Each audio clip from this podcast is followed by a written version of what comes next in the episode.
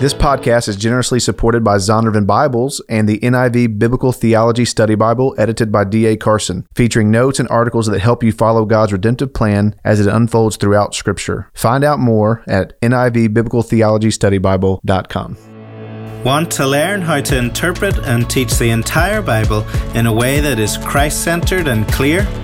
Learn with us here on the Christ Centered and Clear podcast.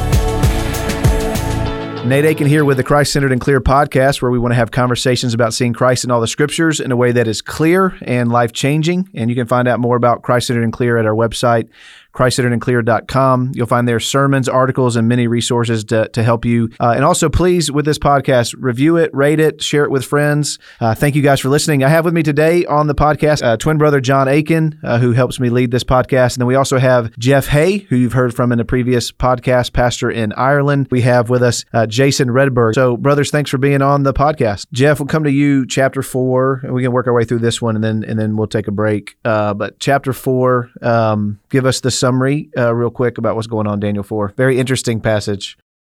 Great, great passage. Nebuchadnezzar verses 1 to 3 is praising God, and that's him reflecting back on what has happened in his life. And then, really, then the narrative begins in verse 4 where he has another dream. Not like chapter 2, this time he's tells a dream to uh, people and they don't know how to interpret it. His own guys along comes Daniel uh, and Daniel, now Nebuchadnezzar this time, at this point in the narrative, isn't a, a true believer. Uh, he refers to Daniel with his Babylonian name, but it, he gets the uh, vision, the dream, and it's of a tree that becomes full, but then gets chopped, and there's only a stump left. But it's clear the stump then gets personified and lives among animals. And Daniel hears the dream and as I think Jon has been showing, the humility of the, the characters here of Daniel, he shows compassion to Nebuchadnezzar who had captured him and taken him captive. And he explains a dream to Nebuchadnezzar and he basically says, you're the tree and this is your empire and it's going to be brought to nothing. And then we see from verse 28, uh, it all happens to the king. Uh, he's up on the roof and he looks at verse 30. Look at all that he has accomplished. Look at what I have done. Is not this great Babylon which I have built by my mighty powers a royal residence for the glory of my majesty? And, and so it's just pure pride in Nebuchadnezzar here. And then the word, the dream was fulfilled, verse 33 and he was driven and Nebuchadnezzar became like a wild animal himself and, and lived amongst the animals. And then just at verse 34, we don't know how long that was, but at the end of the days, Nebuchadnezzar, here we see this transformation. He lifted his eyes to heaven. Here, instead of looking down on all his accomplishments that he thought he had done, he turns to heaven and he praises and honors God. And he acknowledges that God is the most high and to be praised and honored above all. And then right at the very end, verse 37, I, Nebuchadnezzar, praise and extol and honor the King of heaven, for all his works are right and all his ways are just, and those who walk in pride, he is able to humble. A key verse at, at the end there of the narrative. So it's a great, a wonderful transformation miracle in Nebuchadnezzar's life from being so proud to being humbled by God and he acknowledges the king above all. So that's a sort of summary of the passage. Jon, any additional thoughts on summary and textual issues in the text? Uh, no, I don't think so. Jason? Nope. All right, Jeff, then uh, give us the Christ connections that you drew out. Well, I walked through the whole passage and, and showed well, and we could get into that, how we are more like Nebuchadnezzar than, than Daniel. Uh, and yet, really just seeing the grace and mercy of God in this passage, uh, in, in many ways granting forgiveness and, and salvation, uh, to Nebuchadnezzar. Uh, and the key verse, the Most High is sovereign over the kings of men and gives them to anyone he wishes and sets them over them, the lowliest of men. That's a repeated phrase. But the connecting to Christ, this is God's mercy and grace.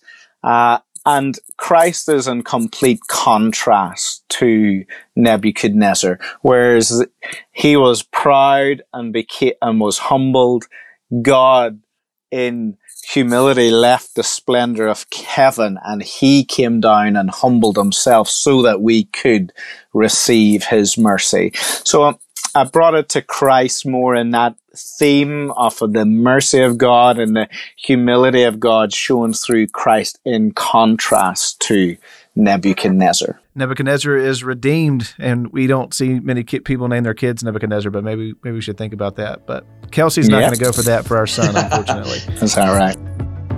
Now be a good time to hear from our sponsor. This podcast is generously supported by Zondervan Bibles and the NIV Biblical Theology Study Bible, edited by D.A. Carson. Biblical theology allows you to ponder the individual stories and themes of Scripture while observing how they all fit together in God's grand biblical narrative. That's why this unique study Bible features three articles in introducing biblical theology and 25 articles unpacking key themes of Scripture. The NIV Biblical Theology Study Bible contains detailed book introductions, 20,000 verse by verse study notes, 28 theologically rich articles by by authors such as Tim Keller and Kevin DeYoung, hundreds of full color photos, more than 90 maps, and over 60 charts. All of this allows readers to marvel at the big story while savoring each detail. With a focus on biblical theology and the overarching story of Scripture, the NIV Biblical Theology Study Bible helps readers follow God's redemptive plan as it unfolds throughout the Scriptures. Find out more at NIVBiblicalTheologyStudyBible.com.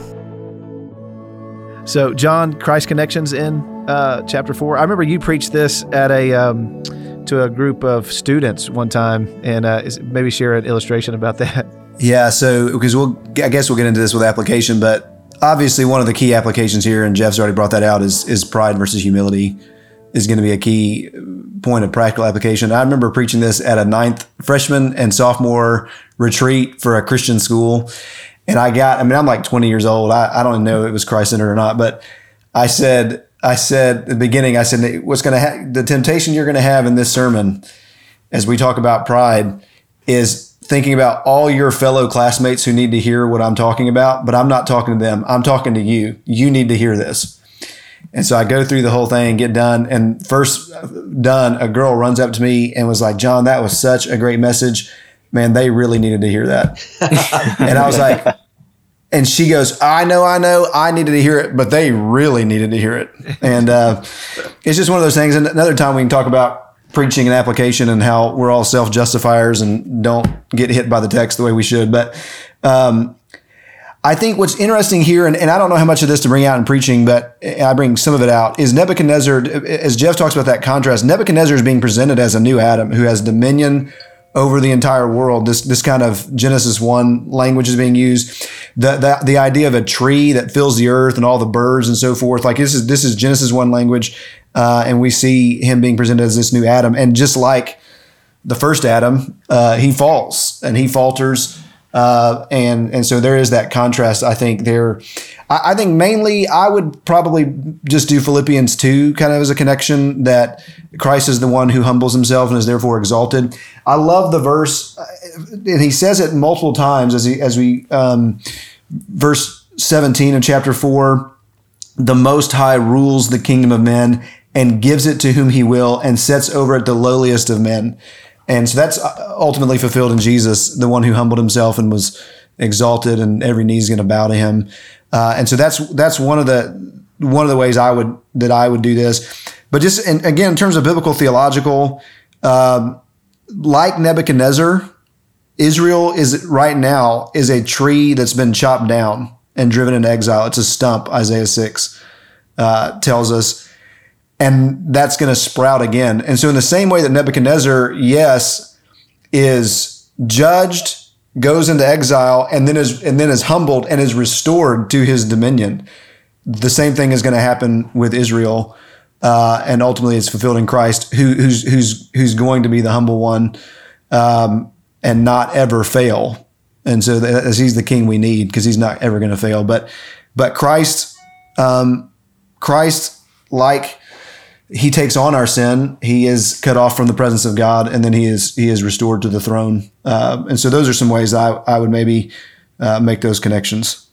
Yeah, so I see the the Genesis three. I'll make a couple comments and then Jason come to you. But see the connection with Genesis three. I can't remember who said it now. You know, maybe Packer or somebody.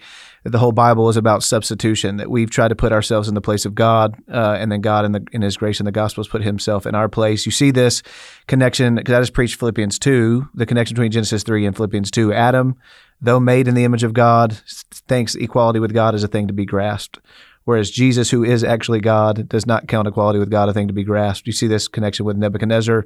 And I just love the humiliation of Jesus, right? He goes, it's not just that God became a man, that's enough, but man became a, this God man became a servant. And then even more than that, this God man uh, went to a cross. And so you see this this contrasting with the exaltation of Nebuchadnezzar and then ultimately the humiliation of Nebuchadnezzar. Uh, see this played out more more clearly in Christ. So, uh, wonderful picture of his humility that then is brought to the church at Philippi to say, "Here's how you pursue uh, the same kind of humility." Uh, Jason, other thoughts on Christ connections? We'll hit application as well. Yeah, nothing to add to what you guys have said. In fact, uh, Jeff and Jon, you I wish I would have talked to you before preaching this because you have explained some things that that uh, would have been really really helpful. Maybe I can bridge the gap toward application, Nate, and just offering yep. um, one of one of the Christ oriented applications that I offered to our people, and that was the text gives us this picture that has developed um, this unexpected relationship is what I call it between Daniel and Nebuchadnezzar, where obviously Daniel loves Nebuchadnezzar and shows compassion to him. And I just brought out this application. Um, I said, let's let's make this personal. Sometimes the church is more guilty of this than anyone. We're quick to cry and clamor for sinful people to get what they deserve. Um, I say I'm not talking about dismissing legal structure, appropriate punishment for wrongdoing, but it's our our posture. Contrary to the command of Jesus, contrary to what we see modeled by Daniel, we forget that central to the gospel we claim to love is the reality that Jesus got what we deserve, so that in him we might receive what we do not deserve. This is the beauty of grace. The innocent became guilty, so the guilty could be declared innocent. And we just see this spirit, this heart of God this this sort of gospel orientation in the way Daniel interacts with Nebuchadnezzar. Jeff or Jon, anything add application wise? I know we've talked a lot about humility, but any specific things you want to add, and then we can move on. No, just how we take pride in so many of our achievements without even realizing it, and uh, I think you summarized Shad and gave them sort of nicknames. I basically said there's a little bit of Nebby in all of us uh, because we are, yeah, as C.S. Lewis said, true humility is not thinking less of yourself, it is thinking of yourself less.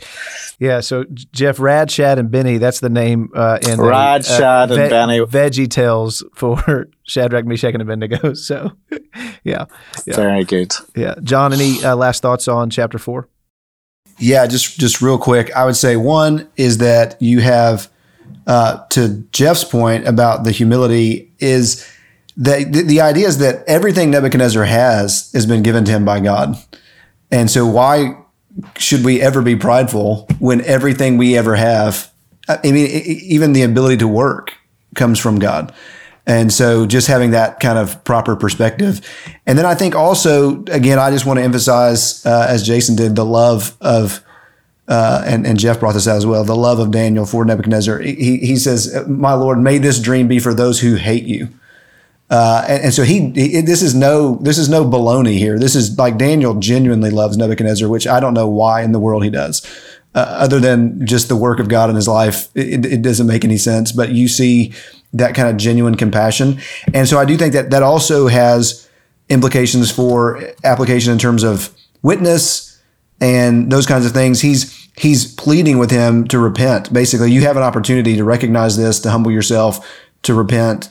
Uh, that's kind of our role uh, with people as well. And then just one other thing I'll bring out just real quick, which I think is just an interesting uh, connection as we as we look forward to other uh, chapters, is that Nebuchadnezzar is turned into a beast, right? And then you have and, and that the kingdom's going to be handed over to the lowliest of men. And in Daniel seven, this is the whole vision: is that the beasts are stripped of their dominion and it's given to the son of you know the son of adam the son of man uh, and so just we see again as we're talking about how the narrative sets up the prophecy. We're seeing God again and again give these hints to his people like, hey, my plan is going to come to fruition.